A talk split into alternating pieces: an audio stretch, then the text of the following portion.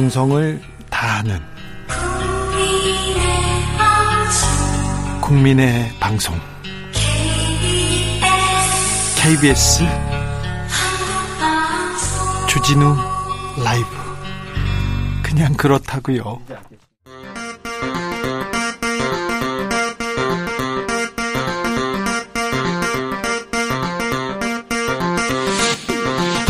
주진우 라이브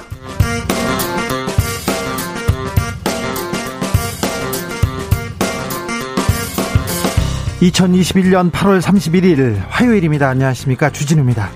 뜨거웠던 언론중재법, 여야가 좀 더 깊이 생각하고 충분히 의논하는 시간을 갖기로 했습니다. 여야는 언론중재법 개정안을 다음 달 말 본회의에 상정하기로 합의했습니다. 문재인 대통령도 남용 우려가 없어야 한다면서 환영의 뜻을 밝혔습니다.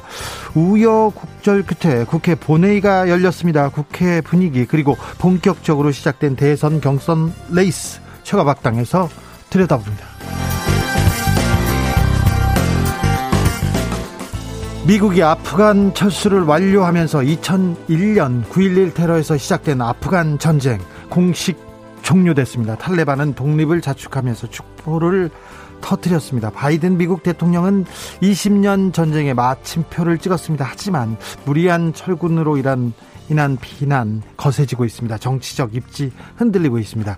아프간 전쟁이 국제사회에 남긴 의미, 훅 인터뷰에서 짚어보겠습니다. 코로나 위기를 극복하기 위한 슈퍼 예산 시대가 시작됩니다. 사백조 원이 넘습니다. 육백사조 원입니다. 육백사조 원. 아, 내년에 예산이 증액되는 부분, 부분은 소상공인, 백신, 청년, 일자리 부분입니다.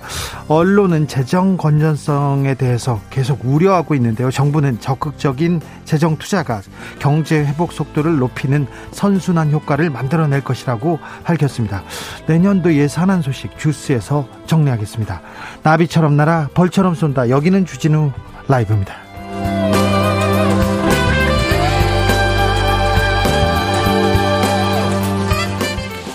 오늘도 자중자애, 겸손하고 진정성 있게 여러분과 함께 하겠습니다. 이혜성님께서 비가 많이 오네요. 이일오칠님도 노량진 비가 많이 와요. 여러분 계신 곳 비 많이 오시는지, 비 피해 없는지 조금 주변 살펴보셔야 됩니다. 비가 많이 오고 있어서, 그리고 또 하루에 계속 쏟아지고 있어서 피해가 커질까 걱정입니다. 네, 아무튼 당부드립니다. 비 피해 조심하시고요. 퇴근길 안전 귀가하십시오. 정정 말씀드리면서 시작하겠습니다. 어제 안진걸 소장이 생생민생통에서 서민금융진흥원 전화번호 알려드렸는데요. 서민금융진흥원의 번호는 일삼구칠입니다. 일삼구칠. 서민금융에 대한 모든 것 일삼구칠 번으로 문의하시기 바랍니다. 아, 죄송합니다. 가을장마 아무튼 이어지고 있습니다. 정치권에서는 때 아닌 우산 직접 들기, 이렇게 경쟁 벌이고 있습니다. 우산 인증 나서고 있는데요. 아, 여러분도 우산 잘 챙기시길 바랍니다. 일곱 시까지 함께하면서 의견 보내주시고요. 이런 뉴스 듣고 싶다, 이런 소식 궁금하다 하면 이쪽으로 보내시면 됩니다. 샵 구칠삼공, 짧은 문자 오십 원, 긴 문자는 백 원이고요. 콩으로 보내시면 무료입니다. 그럼 주진우 라이브 시작하겠습니다.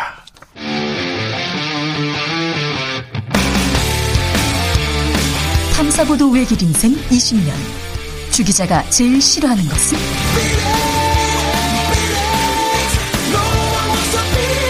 이 세상에서 비리와 부리가 사라지는 그날까지, 오늘도 흔들림 없이 주진우 라이브와 함께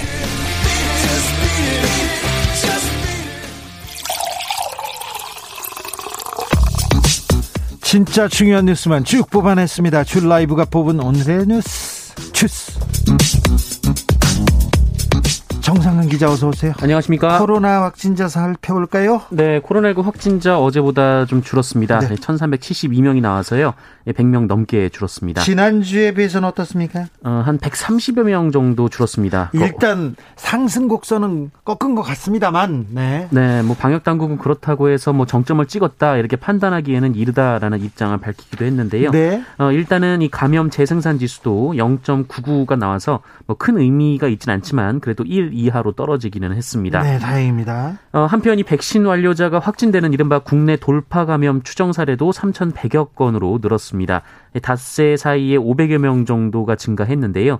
특히 삼십 대 돌파 감염 발생률이 가장 높았습니다. 돌파 감염, 돌파 감염 이렇게 얘기가 나와서 오, 백신 맞고도 감염되는데 왜 백신 맞아 이렇게 우려하는 사람들 많은데요. 좀 비율은 어떻게 됩니까? 네, 백신 효과가 없는 거 아닌가 이렇게 우려하시는 분들이 있는데 그러니까요. 비율로 보면은 접종 완료자 이 십만 명당 사십 명 정도 수준이고요. 십만 명당 사십 명이면 만 명에 네 명? 네. 그러면 영 점 영사 퍼센트입니다. 그러니까요. 영 점 영사 퍼센트만 백신 맞고 영 점 영사 퍼센트만 지금 백신에 아니 코로나에 걸렸다는 거 아닙니까? 그렇습니다. 백신 효과가 확실히 있습니다. 확실합니다. 아, 백신 계속 속도가 나고 있는데요. 파업 예고한 보건의료노조 아, 정부하고 얘기하고 있다는데 잘 되고 있습니까? 아, 네. 이 협상이 결렬됐다라는 소식이 전해졌습니다. 우려스러운 상황이 이어지고 있는데요. 전국 보건의료산업노동조합과 이 정부 간 노정 협상이 결렬이 됐습니다. 정부는 지난 오월부터 보건의료노조와 열두 차례 협의를 진행했고 일정 부분 이견이 좁혀지기도 했었습니다만 이 합의에는 도달하지 못했다고 밝혔습니다. 네. 다만 정부는 보건의료노조 측의 파업을 자제하고 대화로 해결하길 바란다라는 입장을 밝혔습니다. 아직 시간이 있으니까 시간이 있으니까 끝까지 끝까지 대화로 나서서 대화에 나서 파업은 좀 막았으면 합니다. 코로나 사 차 유행 지금 아, 우린 아주 어렵고 무겁고 그리고 힘든 길을 가고 있습니다. 그런데 이게 전 세계적 세계적 현상입니다. 아, 일본에선 지금 이만 명대 확진자가 나오다가 줄어서 만 삼천 명대고요. 접종 선진국이라고 하죠. 접종 제일 많이 한 이스라엘에서는 만 명까지 지금 확진자가 나오고요. 중증 환자가 폭발적인 증가세입니다. 미국도 마찬가지고요. 그러니까 우리는 굉장히 어려운 시기를 가고 있다는 거 한 번 더 생각해야 될 것 같습니다. 아, 어제 뜨겁게 달궜던 언론중재법 개정안 어떻게 됐어요? 네, 여야가 합의를 했습니다. 다음 달 이십칠일 본회의에 이 언론중재법 개정안을 상정합의로 잠정 합의했습니다. 일단 다음 달 말로 연기됐네요. 네, 그 양당은 이를 위해 팔 인이 참여하는 논의기구를 만들기로 했는데요. 민주당과 국민의힘 소속 의원 각 두 명 그리고 양당이 추천하는 언론계 인사 등 두 명이 참여하는 방식으로 구성이 됩니다. 그런데 언론중재법은 미뤄졌고요. 그런 다른 법들은요? 다른 법들은 지금 본회의가 열려서 계속 통과가 되고 있습니다. 일단 상임위원장 배분도 이 통과가 됐다라고 하고요. 어, 그리고 법사위 권한을 축소하는 국회법 개정안도 통과가 됐고 어, 종부세 부과 기준을 구억 원에서 십일억 원 이상으로 높이는 어, 법안도 국회를 통과한 상황입니다. 다행입니다. 네, 일은 조금씩 하고 있군요. 문재인 대통령이 언론중재법 개정안 연기에 대해서 입장을 냈네요. 네, 문재인 대통령은 오늘 여야가 언론중재법 개정안에 대해 추가 검토를 위해 숙성의 시간을 갖기로 한 것을 환영한다라면서 언론의 자유는 민주주의의 기둥으로 법률이나 제도는 남용의 우려가 없도록 면밀히 검토돼야 한다라는 말을 했습니다. 네. 다만 다른 한편으로는 악의적인 허위보도나 가짜뉴스로 인한 피해자 보호도 매우 중요하다면서 언론의 각별한 자정 노력도 필요하다고 강조했습니다. 네. 어, 남용의 우려가 없도록 면밀히 검토해야 된다. 그리고 피해자 보호 매우 중요하다. 언론의 자성, 자정 필요하다. 이렇게 얘기했습니다. 문재인 대통령 성격이에요. 이거 성격, 성격대로 얘기한 것 같습니다. 이정현 전 청와대 홍보수석. 아, 방송법 헌법 소원을 냈어요. 그런데 기각됐습니다. 어떤 내용입니까? 네, 어, 헌법재판소가 오늘 이 방송 편성에 관한 법률에 의하지 않고는 어떤 규제나 간섭도 할 수 없다라고 규정한 이 방송법 사조 이항은 헌법에 위배되지 않는다라고 판단했습니다. 헌법에 위배되지 않죠. 근데 왜 이 그 헌법 소원을 낸 거죠? 네, 이 박근혜 정부 당시 이 청와대 홍보수석을 맡았던 이정현 전 의원은 세월호 참사 당시 케이비에스 보도국장에게 전화해서 뉴스 편집에 개입한 혐의로 법원에서 유죄 판결을 받은 바가 있습니다. 이에 이정현 전 의원은 해당 방송법 조항이 죄형 법정주의에 위배된다라며 헌법 소원을 청구했습니다만 헌법재판소는 전원 일치로 법률에 의하지 않고는 방송 편성에 어떤 규제나 간섭도 할 수 없다고 규정한 방송법 조항은 합헌이라고 결정을 했습니다. 그래야죠. 참고로 이정현 전 홍보수석은 일심에서 징역 일 년에 집행유예 이 년을 선고받았고요. 이심에서는 벌금 천만 원 판결을 받고 대법원에서 확정 판정을 받았는데 네. 해당 조항으로 처벌을 받은 유일한 사람입니다. 아무튼 뭐 청와대에서 그 방송국에 언론에 전화해가지고 이거 이거 빼라, 이거 편집해라, 이런 거는 잘못된 거 아닙니까? 근데 이걸 가지고 또 헌법소원까지 냈습니다. 아주 꼼꼼합니다. 네. 아, 김종현님께서 언론중재법 앞으로 논의하다 날 셀 듯합니다. 그렇습니다. 논의가 너무 늦었어요. 빨리빨리 좀 해야 되는데 언론 어, 각별하게 좀 자정 노력하고 좀 개혁의 길로 언론이 좀 주체적으로 나서는 것도 좀 기대해 보겠습니다. 자, 더불어민주당으로 가볼까요? 본 경선 시작됐습니다. 이제 네, 더불어민주당 대선 후보 경선의 지역 순회 투표가 오늘 대전 충남을 시작으로 막이 올랐습니다. 투표 시작했어요, 이제. 네, 오늘부터 이틀간 이 대전 충남 지역 권리당원 온라인 투표가 이어지고요.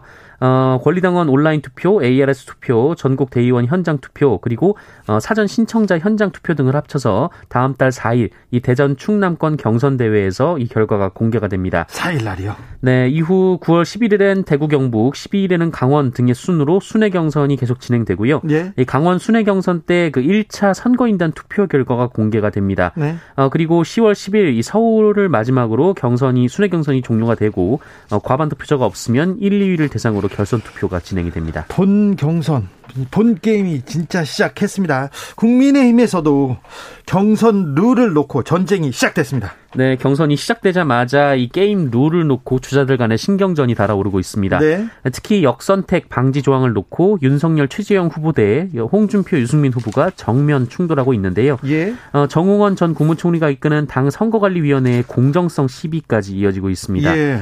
특히 유승민 전 의원은 오늘 기자회견을 열고 역선택 방지 조항을 넣는 순간 공정 경선은 끝장난다라며 정홍원 선관위원장은 이미 확정된 경선 룰에 토시 한자도 손대지 마라라고 주장했습니다. 유승민 후보가 막 사퇴하라고 사퇴 얘기도 했어요? 네, 그런 식으로 경선판을 깨겠다면 윤석열 후보는 사퇴하라 이렇게 비판하기도 했고요. 예? 홍준표 의원도 에스엔에스를 통해서 이 대선판을 망치려는 이적행위라고 격하게 반발을 했습니다. 예? 어, 하지만 최재형 캠프는 이 막강한 동원력을 가진 민주당 열성 지지자들이 이 국민의힘 경선에 끼어들어서 결과를 조작하려는 시도를 막아야 한다면서 역선택 방지 조항을 포함할 것을 주장하고 있는 상황입니다. 윤석열, 최재형은 역선택을 얘기하고 있고요. 네. 다른 후보들은 건드리지 마라 이렇게 얘기합니다. 어떻게 이 경선 룰 전쟁이 어떻게 되는지 또 지켜보시죠. 어, 경찰이 서울시청 오세훈 서울시장이 있는 서울시청을 압수수색했습니다. 네, 오세훈 서울시장의 선거법 위반 관련 혐의에 대해서 서울시청을 압수수색했는데요. 어, 경찰은 지난 사월 초 이 서울시장 보궐선거 과정에서 오세훈 시장이 그 후보자 시절 토론회에 나와 허위 사실을 유포했다라는 한 시민단체의 고발 사건에 대해 수사 중입니다. 네. 당시 오세훈 시장은 이 파이시티 사건은 본인의 서울시장 재직 시기와 무관하다라며 본인은 관여한 바 없다라고 주장했습니다만 네. 재직 시기와 관련이 있습니다. 관련이 있고 측근도 관련이 있습니다. 네, 이 파이시티 사업은 양재동의 복합 화물터미널을 조성하려 했으나 이 서울시가 이 그 대규모 점포 그리고 업무 시설을 들일 수 있도록 길을 터주면서 특혜 시비가 붙은 사건입니다. 네. 이 사건은 이명박 오세훈 시장의 재임 기간과 재임 기간에 사업이 추진됐고요. 그리고 오세훈 시장의 최측 측근이 이 금품을 받은 혐의로 실형을 선고받은 바 있습니다. 네. 아, 이에 대해 이창근 서울시 대변인은 이 토론, 토론회 당시 이 과거 기억에 의존한 답변을 두고 허위사실 공표를 앞세워서 압수수색을 진행한 것은 야당 서울시장에 대한 과잉수사이자 정치수사라고 주장했습니다. 아, 파이시티 저도 취재 열심히 했었는데 파이시티가 어, 서울에서 이렇게 양재동 쪽에 큰 공터가 있는데 화물터미널 자리였는데 거기에다 주, 큰 빌딩을 짓겠다고 이렇게 했었는데 그때 돈을 받고 구속된 사람이 최시중, 그러니까 이명박 전 대통령의 멘토였고요. 최시중 씨 그리고 박영준, 왕수석이라고 하고 왕비서관이라고 하고 왕차관이라고 불리던 박영준 씨가 구속됐어요. 이상득 씨, 그러니까 대통령의 형도 관련이 있었는데 이성, 이상득 씨는 들어 누웠죠. 그 당시에 파이시티를 하던 분들이, 개발사업을 하던 분들이 이명박 오세훈 시장 재임 시절에 이렇게 그 사람들하고 이렇게 연관을 가지고 여기를 개발하려다가 잘 안 됐었는데 아무튼 이명박 대통령의 실세들이 줄줄이 구속되는 그런 운명을 맞았는데요. 그 당시에 검찰 수사가 제대로 안 됐다 그런 비판이 많았고요. 사실 열심히 안 했어요. 하지만 최시중, 박영준이 구속되는 그런 일이 있었습니다. 아, 수사가 조금만, 검찰이 조금만 의지를 가졌으면 이 파이시티 좀 밝혀냈을 텐데 아직도 늦지 않았는데 어찌 되는지 좀 지켜보겠습니다.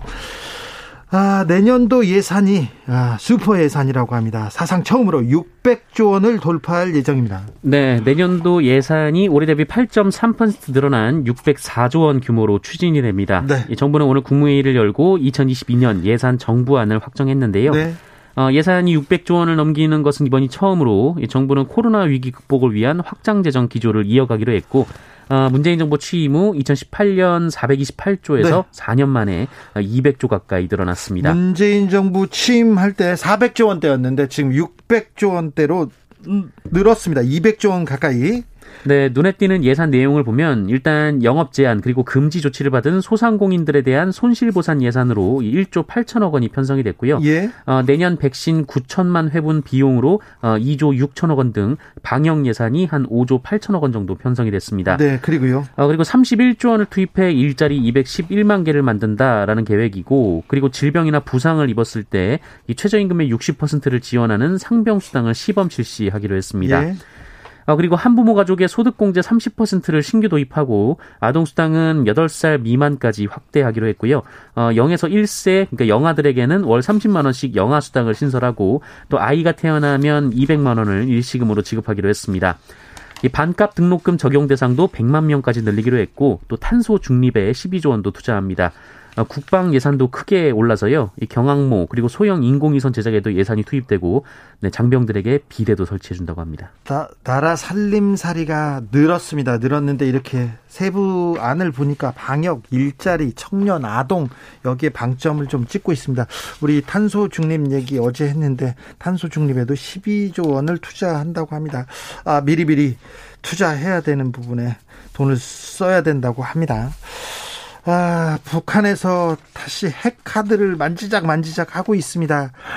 아, 걱정인데요. 한미 북핵 협상 대표가 북한과 대화를 강조했습니다. 네, 어제 국제 원자력 기구가 이 북한이 영변 핵 시설을 재가동한 증거를 포착한 가운데 어, 어제 만난 한미 북핵 협상 대표들은 북한의 움직임에 말려들지 않고 네. 하던 대로 북한의 대화를 제안하기로 했습니다. 예. 어, 현지 시간으로 삼십일 이 노규덕 외교부 한반도 평화교섭 본부장 그리고 성김 미국 국무부 대북 특별대표가 그 워싱턴 디씨에서 만났는데요. 아, 협, 협의 직구 아, 노덕규입니다. 아, 노덕규 본부장은 이 긴밀한 한미 공조하에 아, 북한의 대량 살상무기 관련 활동을 예의주시해 왔다라고 말하면서 아, 그런 문제는 한반도 안정을 유지하는 가운데 외교와 대화를 통해 해결해야 한다라고 말을 했습니다. 인도적 지원 가능성 열어두었다면서요? 네, 한미는 대북 인도적 지원 사업을 공동으로 추진할 수 있는 분야에 대한 협의를 진행해 왔다라고 강조했고요. 이 성김 대표도 인도적 지원 가능성을 거론했다면서 어, 북한으로부터 답변을 기대한다라고 말했습니다. 북한으로부터 답변을 기대합니다. 아무튼 식량 문제, 백신 문제, 코로나 방역 문제 걱정이 많다고 하는데 아, 자존심도 중요하지만 이럴 때는 또 좀 손을 잡고 대화와 타협의 길로 나왔으면 좋겠습니다. 미군이 아프가니스탄에서 철수했습니다. 전쟁은 끝났습니다. 네, 이 케네스 맥켄지 미국 중부사령관이 아프간 내에 이 미군 그리고 미국인의 철수가 완료됐고 작전을 종료한다라고 발표했습니다. 이 조 바이든 대통령도 아프가니스탄 철군 완료를 선언했습니다. 어, 이로써 이십년간 이어진 미국과 탈레반의 전쟁이 끝났습니다. 아, 이천일년 구일일 테러 배후인 그 알카에다 오사마 빈라덴이 아프가니스탄에 은신하자 아, 미국이 탈레반의 신병 인도를 요구했고 탈레반이 이를 거부하면서 전쟁이 시작됐습니다. 이십 년, 무려 이십년이었습니다. 최장기 전쟁이었는데 이 문제는 이 문제에 대해서는 잠시 후에 저희가 전문가와 함께 아프간 전쟁이 남긴 숙제들 그리고 국제 정세에서 이 전쟁은 어떻게 영향을 미칠지 심도 있게 저희가 나눠보겠습니다. 얘기를 전자발찌를 훼손하고 살해를 저질렀던 범인이 있습니다. 그런데 어, 반성하는 모양새가 없어요. 전혀. 네, 어, 전자발찌를 끊고 여성 두 명을 살해한 혐의로 이 강모 씨에게 구속영장이 신청됐고 영장 실질 심사가 열렸는데 어, 오늘 이 참석을 위해 이 강모 씨가 취재진 앞에 모습을 드러냈습니다. 어, 그래서 기자들이 범행 동기를 물어봤는데 그런데 압착이를 하더라고요. 네, 보도나 똑바로 하라라고 소리치고 이 취재진의 마이크를 집어던지고 발로 찼습니다. 어, 그리고 취재진을 향해 기자들이 보도를 엉터리로 하니까 사람들이 진실을 알아야 한다라고 소리치기도 했고. 어, 그리고 내가 더 많이 죽이지 못한 게 한이 된다라는 말도 했고요. 이 사회가 뭐 같아서 그런 거다라는 답변을 하기도 했습니다. 네. 아무튼 보도 똑바로 하라는 얘기는 알겠는데 당신이 할 소리는 아닌 것 같습니다. 거기서 또 발길질 할 일은 아닌 것 같습니다. 네, 참. 네. 오늘 비가 많이 왔습니다. 가을 장마 계속되고 있습니다. 네, 지금도 많이 내리고 있는데요. 기상청이 오늘 오후 네 시를 기해 서울 전역에 호우주의보를 발효했습니다. 호우주의보는, 호우주의보는 세 시간 강우량이 육십 밀리미터 또는 열두 시간 강우량이 백십 밀리미터 이상이 예상될 때 발효가 되는데 우산을 써도 무릎 아래가 다 젖을 정도로 비가 올 때 나옵니다. 서울뿐 아니라 고양, 부천, 김포, 광명, 하남, 구리 등 경기 지역 여섯 곳에서도 호우주의보가 발효가 됐습니다. 네, 공삼사오 님 제가요 진짜 구십칠 점 삼만 듣는데요. 아침에 출근길에 진짜 잠깐만 다른 주파수를 들어요. 고기 좋아하시는 정상근 기자님 나오시는 쉬운 뉴스 아침 저녁으로 너무 감사합니다. 주 기자님은 명불허전이시고요. 아이고 감사합니다. 고기 좋아하는 정상근 기자가 계속 나옵니까? 아침 저녁으로? 네. 고맙습니다. 아, 네, 알겠어요. 고기를 계속 먹고 있습니까? 아, 네, 뭐 늘. 네, 김밥은 안 먹고요. 네. 네. 주스 정상근 기자 함께 했습니다. 고맙습니다. 팔일오이 님께서 제가 다이어트 일주일 차인데요. 주스 시작하기 전에 탄산음료 따르는 소리 있지 않습니까? 아우, 정말 마시고 싶어 미치겠어요. 아, 정말 너무해요. 아, 이거. 네.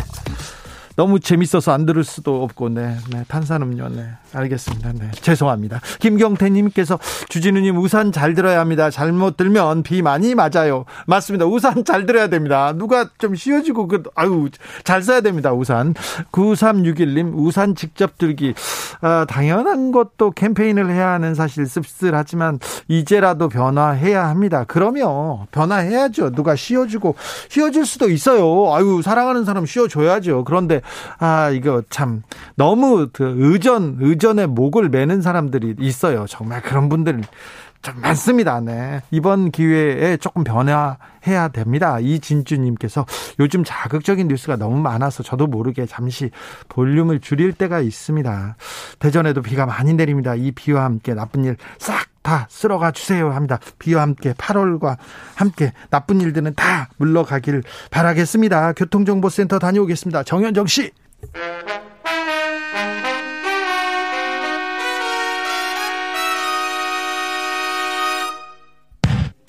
주진우 라이브 돌발 퀴즈.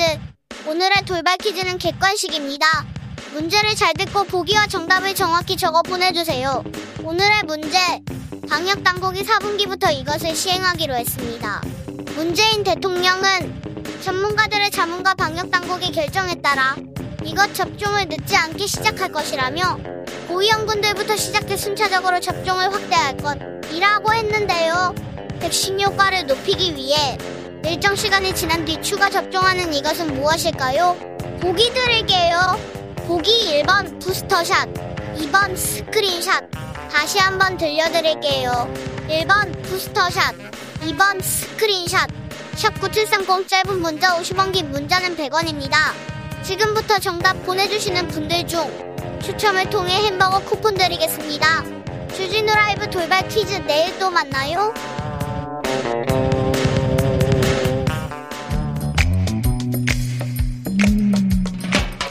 오늘의 정치권 상황 정말 복잡한데요. 깔끔하게 정리해드립니다. 여당 여당 크로스 최가박과 함께 최가박당.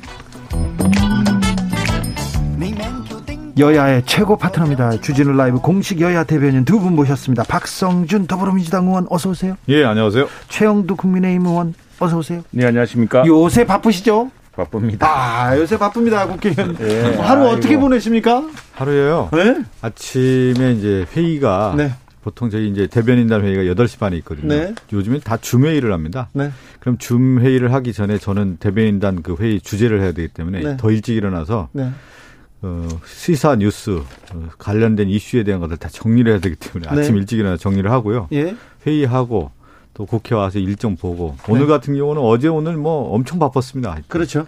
국회가 본회의, 숨가쁘게 돌아갔죠. 본회의도 열리고 언론중재법도 막으시느라고 최영두 의원 아우 맹활약 중이시더라고요. 예, 이게 뭐 저희가 한 게 아니고 그 국민들의 올바른 판단 또 언론 단체 국내외 언론 단체입니다. 뭐 진보 보수 할 것 없이 모두 언론 단체들 또 법조 단체들 또 민주당 내에서 사실은 상당히 어려운 분위기인데도 이 문제에 대해서.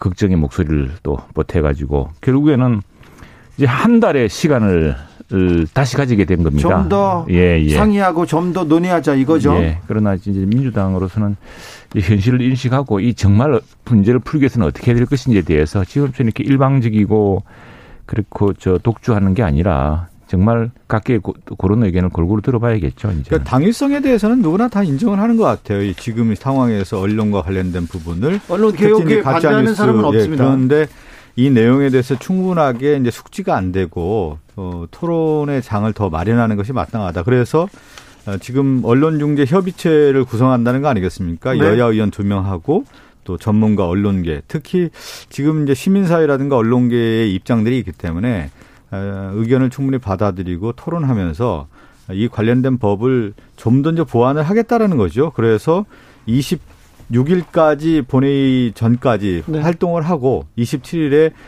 이 수렴한 내용을 가지고 처리를 하겠다라고 하는 것이 더불어민주당의 지금 아니고요. 여야 합의에 의해서 이루어진 겁니다. 지금. 그러니까 여야가 그때까지는 네. 한 달은 시간을 가지고 더 합의, 합의하고 예, 협의하겠다. 지금 저, 이건 이제 합의가 되면 합의안으로 하고 합의가 안 되면 민주당 안으로 하겠다고 하는 건데요.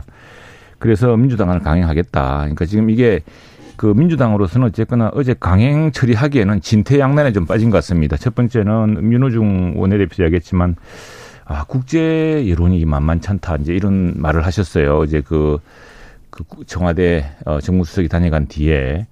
사실은 그 우리 저 송영길 대표께서 뭐 외국의 기관들이 뭘 알겠나 국내 사정을 이랬는데 사실 외국 기관들이 뭘 몰라서 그런 게 아닙니다. 외국 기관들이 국제적 기준이라는 게 있는 거거든요. 언론 자유에 대해서도. 이런 건 문제가 심상치 않다. 국내에서 또 지금 민변을 비롯해서 모든 단체들이 걱정하는 게 있거든요. 첫 번째 요지는 이겁니다. 언론 중재 기능은 활성화해야 되는데 언론 중재법을 한다고 하면서 언론 재갈법적이거나 언론 징벌법적인 요소는 안 된다라는 게 이제 그런 의견이 드디어 민주당 지도부에도 다한 거죠. 아니 그 그건 이제 여야 협의체에서 이제 충분히 논의하겠다라고요. 국민 의견 이제 수렴해서 보완하겠다라는 게 이제 송영길 대표의 의견이고. 또 하나 이제 가짜 뉴스 이번에 이제 언론 중재법이라고 하는 타이틀이 있는데 이 자체의 근본은 뭐였냐면 가짜 뉴스 피해 구제법이라는 거에 대해서 대국민에게 좀 더 알려야 할 필요가 있다. 그리고 네. 법안의 취지를 훼손해서는 안 된다라는 것이 사실 민주당의 입장인 겁니다. 그러니까 네. 민주당도 국민의힘도 이 문제에 대해서는 할 말이 많았는데 그래서 토론도 열기로 했어요. 대표 토론 배틀. 네네. 어제 엠비씨 백분 토론 열기로 했는데 막판에 막판에. 이준석 대표가 이렇게 보이콧했습니다. 최영두 의원님도 그때 그렇지 않고요. 그렇지 않고 최영두 의원님도 토론 예, 같이 예, 하시기로 같이 했죠. 같이 했었죠. 사실은 이게 진행이 됐습니다. 처음에 엠비씨에서 이제 어, 화요일 날 오늘 저녁이다. 오늘 저녁 한 열한 시 열 시 반쯤에 백분 토론을 저랑 김성훈 의원 그러니까 저 김성훈 의원이 이제 저쪽에서 네, 체위에서 예, 인출 간사죠. 간사에 하셨고 다음 저는 저대로 이제 이 법안 심사 소위부터 조정 안건 조정위까지 들어갔던 원이니까 두 사람이 한번 해보자. 오늘 사실은 필리버스터 하더라도 그때쯤 되면 이제 끝날 시간이거든요. 그래서 하기로 했는데 갑자기 엠비씨에서 아, 민주당 대표가 껴서 그 시간을 앞당기면 좋겠다라고 했어요. 그런데 어, 이준석 대표한테 연락을 하고 있다. 송영길 대표는 하시겠다고 했다 그랬어요. 그래서 이준석 대표도 한다고 했죠. 네, 이준석 대표는 이제 어제 우리 저 어, 어청에 나와서 하신 말씀이. 네. 그 나랑 일요일 날 또 저녁에 통화를 했습니다. 했는데 아니 이게 필리버스터도 하고 상당히 긴박한 상황일 텐데 이게 되겠습니까? 이랬더니 그때 어떻게 느꼈냐면은 아 송영길 대표께서 여론이 이렇게 돌아가니까 일단 국회 상황은 좀 여론대로 좀 지켜보고 장외에서 당 대표끼리 한번 공론하는 모습을 공론의 장을 여는 모습을 보여주자 이런 취지일 겁니다. 우리가 저 저쪽 대표가 하자 했는데 피할 수는 없습니다. 이렇게 됐는데 알고 보니 그게 아니라. 그날 오후 네 시까지도 이게 상황이 안 풀리고 강행할 의지가 강했습니다. 어제 마지막에 열 시 십 분 넘어서 이제 어 뭔가 새로운 안을 가지고 다시 만나기로 했다. 오늘 본회의는 없다 이랬던 것인데 그러니까 방송국에 출발할 시간이 아홉 시까지 아홉 시까지 엠비씨랑 계속 소통을 했습니다. 했는데 지금 그 이제 이준석 대표는 아니, 아니 지금 이걸 토론을 하지 밖에서 토론을 하자 그래 놓고 안에서 이렇게 강행하는 것은 서로 신의 위반이다. 우리가 처음에 했을 때는 그리고 또 하나는 어쨌든 여야 협상이 벌어지면 당대표가 마지막에 그 어떤 재가, 재가를 해야 됩니다. 사실 네. 어제 굉장히 중요한 어제 열 시 십 분에 와서 저도 이제 그 방송을 안 나가고 계속 있었는데 원내대표, 원내수석이 와서 아니, 보고하는 내용을 들어보면은 네. 그건 당대표가 결심을 하지 않으면은 원내수석이나 원내대표가 뭐라 할 수가 없는 사안이었거든요. 그런 아니, 상황에서 적장, 말하자면 적장을 외부로 불러내놓고 안에서 공격을 하는 그런 형식은 안 맞지 않느냐는 이야기. 이렇게 봐야 되는 거죠. 지금 이제 지금 최영두 의원님이 얘기한 것처럼 언론 관련된 이 법이 워낙 중요하다고 하면은 어, 주장에 대한 내용들이라든가 그 절차에 대한 내용이라든가 야당에서 주장할 내용들이 있지 않겠습니까? 그러면 지금 백분 토론이라고 하는 공론의 장에서 만들었다고 하면 거기에서 충분히 국민에게 설명하는 것이 마땅한 것이지, 그 국회 내의 어떤 사정과 관계없이 저는 이 법이 정당성이 있고 타당하다고 하는 주장들을 거기서 펼칠 필요가 있는 것 같고요. 또 하나는 저는 국민의힘 입장에서는 상당히 그 오히려 자신들의 주장을 펼칠 수 있는 장을 마련한 거 아니겠습니까? 그렇게 얘기했다고 하면은, 그러면 이제 송영길 대표도 마찬가지죠. 국민의 알 권리 차원에서 방송에서 나와서 지금까지 상황이 이렇다. 그리고 국민들은 이 언론 관련된 법에 대한 것들을 충분히 설명하고, 거기 지금 야당에서 주장했던 여러 쟁점들 있잖아요. 무슨 조항, 무슨 조항에 대한 것들을 하나하나 좀 살펴보면서 여야의 더 대표가 이 법의 취지라든가 앞으로 이 법을 통해서 국민들에게 알 권리라든가 그러면서 실질적으로 국민에게 혜택이 돌아간다는 얘기들을 충분하게 얘기할 수 있는 장이 있다고 하면 거기서 나와서 않죠. 얘기를 하는 않죠. 게 맞는 당 거죠. 당대표가 네. 네. 이렇게 중대한 국민적인 그 현안이 걸린 문제를 당대표, 두 당대표가 결정해야 되는데 사실 송영길 대표도 갈 수 없는 상황이었습니다. 왜냐하면 청와대에서 사람이 오고 마지막에 뭐 많은 의원들은, 특히 제가 알기로 한 민주당 의원들도 한 반반 정도 의견이 갈린 것 같은데, 이거 좀 속도 조절하자는 사람부터 아니다 이럴 때 더 밀어붙이자. 그래서 오늘 아침에 뭐 국회의장한테 비난하는 사람까지 있었다는 거 아닙니까? 그 정도로 팽팽한 상황이었기 때문에 민주당 대표로서 사실은 토론하기 힘든 상황이었습니다. 그걸 가지고, 그리고 우리끼리 또 토론 안 했습니까? 케이비에스도 토론하고 많은 방송을 토론해 왔습니다. 네, 그러니까 여야가 만나서 격이 없이 토론하는데 거기서 대표성 있는 이준석 대표, 송영길 대표가 송영길 만나서. 대표도 국회에서 허심탄회하게 얘기하는데 무슨 허심탄회하는 문제가 있겠습니까? 시간에서 그게 그게 국회가 국회의원들이 결정할 수 있는 문제를 토론을 통해서 의원님들 되는데, 그날 중요한 본회의가 있는데 그걸 피하고 밖에서 아니, 아니, 토론할 수 있습니까? 왜 언론 중재법만 나오면 이렇게 목소리가 높아지세요? 그러니까 사실 어제 방송 쪽도 너무 무리를 했고요. 이건 한울, 대표는 비워. 저 대표는 비울 수가 없는 상황이었습니다. 한울 손님께서 지금도 합의 못하는 것을 한 달 더 준다고 합의될 일이 없습니다. 김정우님 어제 토론 기다렸는데 예능 프로 하더라고요 얘기하고, 칠구삼육님 한 달 동안 공은 국민의힘으로 넘어갔습니다. 제대로 된 대안 제시해야 됩니다. 반대를 위한 반대는 안 됩니다 얘기했고요. 육육육삼님께서 조금 늦어도 이번에 제대로 된 법을 만듭시다. 국민들이 이 정도면 되었다는 되었다고 공감할 수 있도록 언론이 중심이 아니라 공정이 중심이 되도록 말입니다. 그렇죠? 언론보다 자 피해자 국민 입장에서 언론 중재법, 언론법 제대로 만들어졌으면 좋겠습니다. 그런 부분들을 상세하게 할 겁니다. 그러다 보면 최영두 의원님이 네. 들어가기 전에는 이렇게 웃으시다가 네.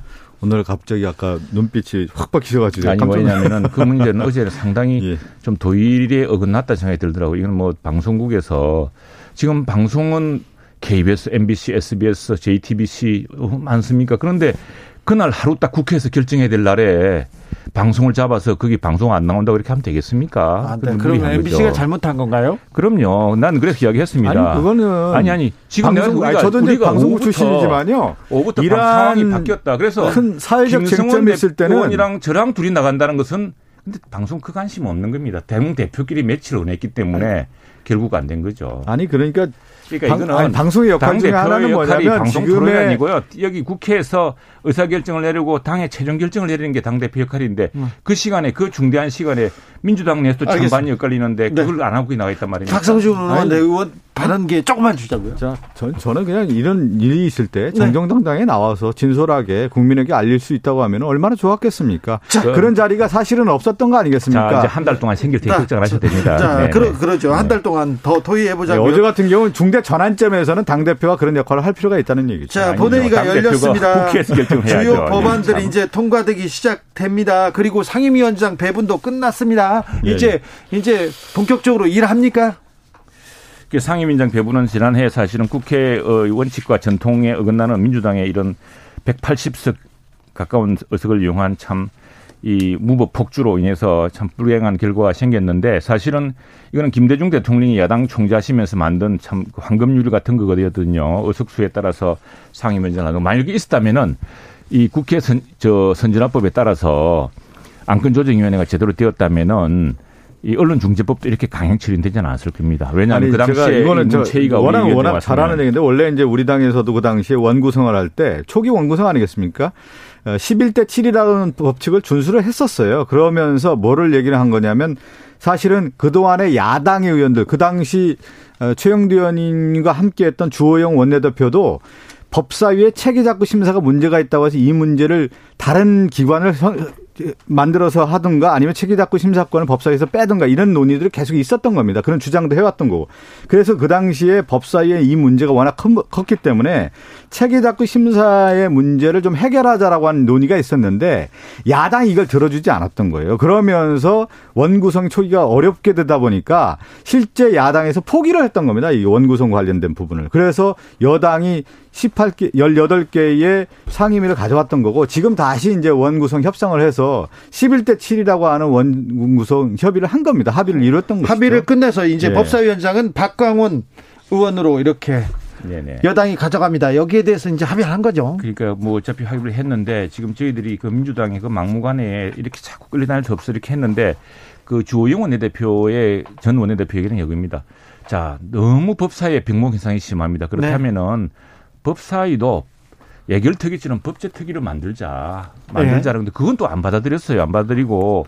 그래서 지금 법사위는 이게 사실은 민주당이 야당할 때는 어김없이 가져가던 것이었거든요. 왜냐하면은 특히나 지금 국회 선진화법이 된 뒤로 과거처럼 물리력으로 연단을 점거하거나 의사, 무슨 뭐, 의사봉을 자고 잡고서 막을 방법이 없습니다. 그렇기 때문에 법사위라는 걸 통해서 마지막 그 게이트키퍼를 하자 뭐 이런 것들 때문에 야당이 그동안 해왔던 것을 뭘 안 주고 하니까 참 저야당으로서는 기가 막힌 사연이 있죠. 법률가는 아니지만 법사위에서 활동하고 있지 않습니까? 네. 법사위는 상임위원회 활동한다고 해서 사실은 원래 법사위는 체계작구 심사를 해야 되는 건데 실질적으로 법안 현안 심사를 했던 거예요. 그러면서 법안을 끌고 갔던 거예요. 그렇죠. 그러다 보니까 워낙 문제 오셨죠. 심사가 기가 길어지나니까 그 당시에 원구성할 때 이 문제를 해결하자고 했는데 결국에는 이번에 어떻게 했습니까? 국회법 개정안이 이번에 통과가 됐는데 법안 심사 기한을 백이십 일에서 육십 일로 단축을 하고 체계작구 심사 범위를 벗어나선 심사할 수 없다라고 하는 것을 이번에 국회법을 개정을 했던 거 아닙니까? 이것만 네. 사실에 통과가 됐었으면 네. 당시에 십일 대 칠이 준수가 됐고 국회 원구성 협상이 원만했을 것이다. 저 안은 의미가 있죠. 의미가 있는 것이죠. 아니, 그러니까 저 안을 지는 안을 진작해야 되는데 당시에서는 뭐라 민주당 이런 식으로 이야기를 하지 않았습니다. 그때랑 사정이 다르다. 그때는 우리가 백팔십 석 가까운 의석이 아니었고 그때 여당은 백팔십 석 가깝지 않았다라고 얘기했는데 그것도 틀린 말이었고 아유, 지금 저하고 심야 토론 나가서 지금, 아니, 지금 체계작구 심사에 대한 얘기를. 체계작구 심사에 얘기했죠. 그래서 주호영 전 대표하고 했던 것은 그것은 법제 특위를 만들자. 이 병목 현상이 너무 심하다. 특위를 만들어서 예결특위처럼. 그래서 법안 심사를 좀 더 좀 더 내시 어, 저 어, 좀 더 내실 있게 하자, 뭐. 그리고 요걸 딱 하나 정리하는 이야기였죠. 근데 그걸 네, 안 하고 지금 와서. 국회 처음에 원구성할 때 법사위의 체계작구가 문제가 됐는데 그런데 이 문제가 해결되니까 십일 대 칠 원 딱 구성이 되지 않습니까? 네. 과거에도 이 문제였는데 이 문제를 해결하니까 문제가 해결됐다. 이렇게 보면 되는 거죠. 더디지만 하나씩 네. 둘씩 해결해 가고 있습니다. 아무튼 상임위원회도 다 꾸려졌고 일하는 일만 남았습니다. 본회의에서 민생법안 마구 통과시키고 있는 것 같은데 아이고 조금 일 좀 하는 국회 쳐다보도록 하겠습니다. 자, 대선 경선 열차로 이렇게 가볼까요? 민주당 대선 후보 선출을 위한 지역 순회 투표 오늘부터 시작됐습니다. 이제 오늘부터 이제 투표가 진행이 되고요. 예. 이번 주 이제 충청권이 진행이 됩니다. 그런 네. 다운데 구월 십이일인가요? 네. 슈퍼위크가 되면서 첫 개표를 하게 되는 겁니다. 네. 그래서 이번에 가장 중요한 것은 충청권에 대한 표심이 이번 민주당의 대선 경선의 본선에 네. 가장 중요한 바로미터가 되는 거고요. 만약에 이제 충청 경선에서 이재명 후보가 오십 퍼센트 이상의 그 득표율을 얻는다고 하면은 상당히 그 파장이 클 것으로 봅니다. 네. 어떻게 보고 계세요, 최영도 의원님? 어, 민주당, 근데 지금 저, 저도 뭐 민주당원이 아니기 때문에 모르지만 예, 예. 민주당의 경선 방식은 상당히 저 어떤 그 좀 구경, 이렇게 연구해 볼 만한 것도 좀 있습니다. 네. 근데 이번에 그거는 국민들이 어떻게 참석합니까? 일반 국민은? 일반 국민은 어, 투표 등록한 사람만 참석하는 거죠. 네. 보, 지금 보면 이제 현장 네. 투표가 진행이 있고요. 있고. 그다음에 이제 어쨌거나 그 후표 선거인단 등록을 하지 않습니까? 선거인단 등록을 하는 거죠. 그렇죠. 일반 국민을 등록을. 상대로 하는 건 아니죠. 일반 어, 그건 제가 그래서 갑자기, 상, 네. 상당히 그 미국의 네. 프라이머리 시스템을 좀 응용한 것 같은데. 네. 근데 이제 뭐 그냥 언론 일반적으로 국회 안팎에서 이야기하기는 그래요. 이게 이제 그래야 될 경우에 당원들이 굉장히 그 어, 비중이 크기 때문에 투표권의 비중이 크기 때문에 당원들은 이게 일반 여론조사로 지금 이재명 일반 여론조사죠. 예. 예. 아니 일반 여론 지금 하는 것처럼 이재명 지사, 이낙연 어, 전 대표의 이런 일반 여론 지지율과는 다른 양상이 나타나지 않느냐라고 이제 어, 이낙연 지사 쪽에서 기대를 하는 것 같고 네. 정세균 의장 저 뭡니까 의장도 그렇고 근데 그게 사실은 이변이 많았어요 민주당에. 근데 네. 대표적인 게 이천이 년에 이제 노무현 대통령이 당시에 광주에서 그렇죠. 당시 최강자였던 하나갑 전 대표를 이기고 뒤집으면서 아 이인재도 이인재, 이겼죠. 이인재 예, 하나갑을 지켰죠. 예, 예, 그러면서 이제 이변이 생겼는데 이 차 선거인단 모집까지 한 백팔십사만 명 정도가 지금 아, 모였거든요. 그래서 한 이백만 명이 넘을 거라고 지금 삼 차 선거인단 모집하면 사실 이게 이제 좀 우리도 살펴봐야 되는 부분인데 우리가 얘기하는 오픈 프라이머리 같은 개념이 되는 것이죠. 맞습니다. 예. 이게 그래서 그 우리 당은 지금 이제 일반 국민 여론조사하는 게 이게 지금 약간 논란을 빚고 네, 있는데 거기에 역선택도 들어가고요. 예예. 예. 왜냐하면 실제로 여론조사 경향이 쭉 그래서 민주당처럼 우리도 선거인단을 근데 이제 이게 오랜 전통이 있기 때문에 네. 갑자기 될 수 있는 일도 아니고 해서 궁극적으로는 저는 항상 우리 박 의원님 나오면서 이야기했습니다만 이게 민주당에서 옛날에 검토된 적이 있습니다. 이런 역선택을 피하기 위해서 미국처럼 우리도 민주당하고 우리 당이 같은 날짜로 쭉 지역 순회 경선을 하면은 그러면 흥행에는 도움이 될 것 같아요. 아, 그럼 관심도 커지고. 커지고. 네. 지금 미국 그렇거든요. 뭐 처음에 아이오와 주 민주공화 같이 하고 네. 그다음 뉴햄셔 가고 그다음에 어디 가고 해가지고. 근데 이런 건 있습니다. 역선택에 대한 조장 뭐 이런 얘기, 역선택 방지 얘기하는데 지금 경선 룰로 지금 국민의힘에서는 부닥치고 있습니다. 그렇지 않습니까? 그런데 이게 뭐냐면 이게 역대 되죠. 대선에서 어떤 결과가 나오냐면. 대체적으로 보면 대세라는 게 있지 않습니까? 그렇죠. 대세라는 것은 어떤 거냐면 민심이 결국은 그 대세에 작용을 해서 그 후보를 선택하는 거거든요. 네. 그러면 어떤 거냐면 지금 얘기하는 역선택 방지라는 것은 당심에 대한 것을 의존하는 거예요. 네. 그러니까 대선이라고 하는 건 대세에서 민심의 물결로 이어간다고 하면은 당심까지 끌어가는 건데 지금 역선택에 대한 조항들을 계속 강조하면 뭐가 되냐면 협소하게 되는 겁니다. 사실 대선 자체의 접근 방법이. 지금 역선택이라는 네. 얘기가 나오는 것 자체가 국민 국민에 그렇게 그렇게 도움이 되는 건 아닙니다. 사실은 이제 그런 그게 미국이나 인데 제도적으로 민주당에서도 문제가 안 생기는 건 뭐냐? 민주당은 선거인단으로 해서 이미 네. 어 민주당 선거인단이랑 자체가 민주당에 대한 대단한 애착을 보이는 거거든요. 그렇죠. 예, 그렇게 해서 역선택을 방지한 겁니다. 네. 또 미국의 프라이머리 제도는 아예 오픈 프라이머리라 하더라도. 자, 저, 사실, 아이오와주는 이제 코커스이기 때문에 당원들이 모이기 때문에 이건 역선택이 없습니다. 뉴햄시죠. 뉴햄시가 오픈 프라이머리로 시작되는 여기서부터는 네. 민주당이든 공화당이든 당원이든 당원이 아니든 한 곳만 투표를 하게 돼 있거든요. 그러다 네. 보니까 역선택이 불가능하죠. 근데 그런 시스템이 선진국이나 또 민주당, 민주당대로 개발해 왔는데 우리는 민다, 이제. 미국 얘기를 자꾸 하는데 미국은 사실은 이제 정당에 내가 정당을 소속됐다고 하지 않지 않습니까? 그날 이제 투표에 대해서 민주당이라고 하면 민주당 투표에 아니, 참여하고 그, 공화당입니다. 예, 보통 그렇긴 한데 두 종류가 있긴 한데 예, 예. 우리처럼 우리의 정당 구조라는 것은 독일식 영향을 좀 많이 받은 거거든요. 사실은요. 유럽식 정당을 많이 받아서 정당 가입을 하고 네. 우리가 얘기하는 돈도 진성당원 얘기하고 이런 건데 네. 실질적으로는 오픈 프라이머리라고 하는 것은 정당의 개념을 초월하는 거죠. 사실은. 사실은 이게 예. 전국은 그런데 제가 저도 지역에서 경험해 봤는데 지역 같은 경우는 작은 지역에 사실 영향이 있어요. 그래서 한번 우리 저 민주당에서도 가고 고민을 했습니다. 그래서 아예 그냥 저 지역구의 지역 선거, 작은 선거의 경선부터 전국 선거의 경우에는 어 미국식 오픈 프라이머리처럼 같은 날 동시에 하는 방식 같은 것도 자 그거는 정책적으로 했었죠. 고민해 예. 볼 부분이고요. 미국식, 독일식 다 생각해서 그래서 유승민 후보가 정홍원 의원, 정홍원 선관위원장 사퇴하라 이렇게까지 나오는 거 보면 굉장히 화나셨어요. 점잖은 분이신데. 그 부분은 이제 우리가 합리적인 결책을 내야겠죠. 내야 될 테고. 아니 근데 뭐 정홍원 총리가 지금 전 위원장 사퇴하라는 건 뭐냐면 정홍원 의원이 누군가를 편들어줬다는 얘기입니까? 그건? 검찰 후배인 윤석열 봐준다 이 얘기를 조금 하고 있어요. 국민의힘 내부에서도. 그래서 대단히 민감하지. 왜냐하면 우리가 이게 지금 민주당은 많이 추리적 지금 여섯 명으로 가고 있는 거죠. 네. 우리는 지금 첫 번째는 여덟 명, 두 번째 네 명 이렇게 이제 가는데. 지금 십여 명입니다. 예, 예, 열두 명입니까? 예. 세 명입니까? 예. 어쨌거나 뭐. 내부 경선 분위기가 뜨거워지고 있다는 증거고 이게 고정 구도였던 말하자면 절대적 일 강의 뭐 약체 후보에서 지금 일 강 이 중 정도로 가고 있는 구도 변화가 있어서 네. 어 그런 것 같은데 뭐 장기적으로 보자면은 후보의 경쟁력 그 스스로가 이렇게 이제 테스트할 수 있는 뭐 좋은 구도라고 봅니다. 그렇습니까? 네. 아니 그 후보에 우리도 민주당도 이제 본경 이제 예비 경선 본 경선 치르면서 다자 구도에서 후보들이 이제 나눠지지 않습니까? 예, 일강 구도가 예, 되고 예. 뭐 이중 구도 하다가 완전 일강 예, 구도 뭐 이런 식으로 이제 얘기를 하게 되는 건데 지금 이제 국민의힘은 이제 시작인 거죠. 그렇죠. 예. 보통 예. 어떻게 됐냐면. 사실은 이제 국민의힘의 경선 과정을 보면 보통 경선이라고 하는 게 내전 아닙니까? 쉽게 얘기하면. 네. 그 내전 일 차, 이 차 나눠지는 건데 실제 이 여기에서 누가 더 경쟁력이 있느냐에 대한 싸움은 이제 시작다는 겁니다. 이제 시작해서. 이제 시작인 이, 거죠. 이제 시작해서 일강 윤석열을 지금 홍준표 후보가 맹추격하고 있는 걸로 보입니다. 어, 좀 약간 흐름이 조금 음, 흐름이 좀 바뀝니까?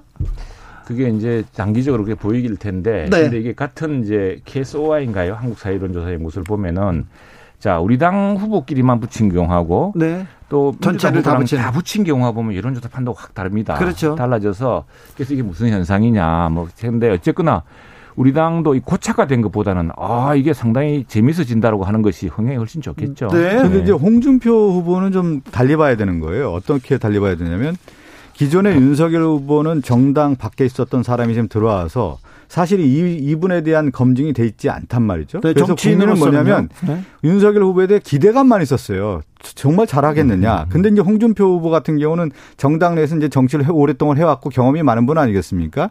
그러면 신진 정치인하고 그동안은 이제 기성 정치인과의 싸움에서 이 싸움은 어떤 거냐면 누가 더 정말 제대로 된 정치를 할 수 있는 사람이냐에 대한 부분을 시장에서 우리가 상품 고르듯이 이제 국힘당에 있는 지지자들이 이제 고르기 시작하는 거다. 그것이 지금의 이제 여론조사에 약간 반영되는 건데 그것은 이제 토론이 진행되면서 그렇죠. 후보에 대한 뭐. 검증이 나온 겁니다. 지금 우리 당을 비교를 해보면 우리 당도 역시 여러 후보들과 경쟁을 하지 않았습니까? 그러면서 이게 판가름이 되는 거고요. 가려지는 거고 선별이 되는 거 아니겠어요? 이제 선별이 이제 시작되는 거죠. 국민의 우리 이제 박 의원님 말씀 잘 됐으면 좋겠는데 네. 이게 이제 당내 지지자. 당 지지자로 보면 또 그 판세가 또 달라요. 또 이게 네. 예 만일 정말 그 정치를 오래 한 분에 대해서 이제 신뢰가 있다면은 우리 당내 지지자, 우리 당 지지자들에 대해서도 역시 이제 그만큼 뒷받침돼야 되는데 네. 이게 우리 당 지지자와 또 후보 지지의 이게 양상이 서로 달라진다는 데서 이제 아 이게 역선택 주장이 나오는데 어쨌거나 저는 어느 경우든. 국민의 큰 선택은 거스를 수 없을 거라 생각을 합니다. 그렇죠. 그리고 네. 예, 그렇게 될 거고요. 그리고 지금 여러 그 구도의 변화 너무 조용하면 재미없잖아요. 약간 네. 일강 이중 이러고 또 이강 이렇게 돼야 민주당처럼 재미있지 않겠습니까? 민주당도 이재명 지사 독주했으면 이제 재미없었겠죠. 민주당은 어떻습니까? 아니, 이건 뭐냐면 그 경선 과정이라고 하는 것이 치열한 과정 아니겠어요? 네, 그리고 네. 자신의 상품 가치를 보여줘야 되는 거 아니겠습니까? 네. 이 상품인 국가를 위해서 나는 이런 일을 할 수 있다라고 하는 청사진을 제대로 그려줄 맞습니다. 때 국민이 선택을 받는 것이지 토론을 피하거나 아니, 정책 사안에 대해서 예를 들어 기자들 지금 아니 지금 제가 박 의원님은 너무 우리 당 선거에 관심이 많고 그런데 아직 기자죠. 아니 질문을 했으니까 제가 근데, 답을 하는 거 아니겠습니까? 아니, 국민의 큰 선택이 있고 큰 아니 그러니까 뭐냐면 뭐 이런 거예요. 됩니다. 일 차 검증을 네. 어디서 하냐면 정치인들은 기자들이 하는 거예요. 아니 언론을 통해서 언론을 그렇죠. 통해서 하면 뭐냐면 정, 정치 현장에서 기자들이 질문을 합니다. 그러면 그 후보는 성실히 답변을 해야 되는 거예요. 네. 이런 정책은 내가 이렇게 가져왔는데 예를 들면 윤석열 후보 부동산 정책 발표했으면 기자들한테 백부를 통해서 나 이런 정책 설명을 잘 해야 되는 거예요. 그걸 피하면 안 되는 거예요. 그게, 그게 일 차 검증이고요. 그 다음에 잠깐만요. 다 피하지 않겠습니까? 아니, 그렇게 하면 안 되는 거고 그 다음에 아, 뭐냐면 되죠, 후보들끼리 정책과 관련된 부분에 대한 토론을 명확하게 해서 예. 자신의 생각을 명확하게 표현을 해야 맞습니다. 되는 것이죠. 네. 그렇게 해야겠죠. 육칠일육 님께서 역선택 겁나면 대선에 나설 자격 미달 아닐까요? 그 정도는 넘어서야지요. 넘어서겠죠? 넘어서죠. 그러면. 네. 네. 별 걱정 안 해도 되겠죠? 네. 그리고 토론에도 나오겠죠? 겁니다. 그리고 기자들 질문도 잘 받겠죠? 잘 봤죠. 지금 근데 그 어느 후보 이야기하는 겁니까? 이재명 지사 이야기하는 겁니까? 아니 왜 그러세요? 윤석열 후보 얘기하는 걸 뻔히 알면서 이사를 좀 동문수단 봐야 이걸 좀 물타기 한다고 해야 되는지 최강학당 여기서 인사드리겠습니다. 박성준, 최영두, 최영두, 박성준 두 의원 오늘도 감사합니다. 고맙습니다. 감사합니다. 재난 속보 말씀드리겠습니다. 밤사이 전국적으로 많은 비가 내릴 것으로 예상됩니다. 하천, 저지대, 위험 방, 위험 지역 방문과 야외 활동 자제해 주시고요. 하천변에 차 세우는 것도 자제하셔야 됩니다. 또 집중호우 영향으로 강우에 의한 아프리카 돼지열병 오염원이 농장 내 유입 가능성이 높아집니다. 그래서 경기, 강원, 충북, 경북, 양돈 농장에서는 외출 자제, 입산 금지, 배수로 정비, 축사 내부 소득, 그리고 돼지 음용수로 상용수, 상수도 사용, 모돈, 그러니까 어미 돼지 접촉 자제 등 기본 방역 수칙 준수 당부드립니다. 농림축산식품부에서 알려드렸습니다. 감사하고요. 저는 여섯 시에 이 부에서 인사드리겠습니다.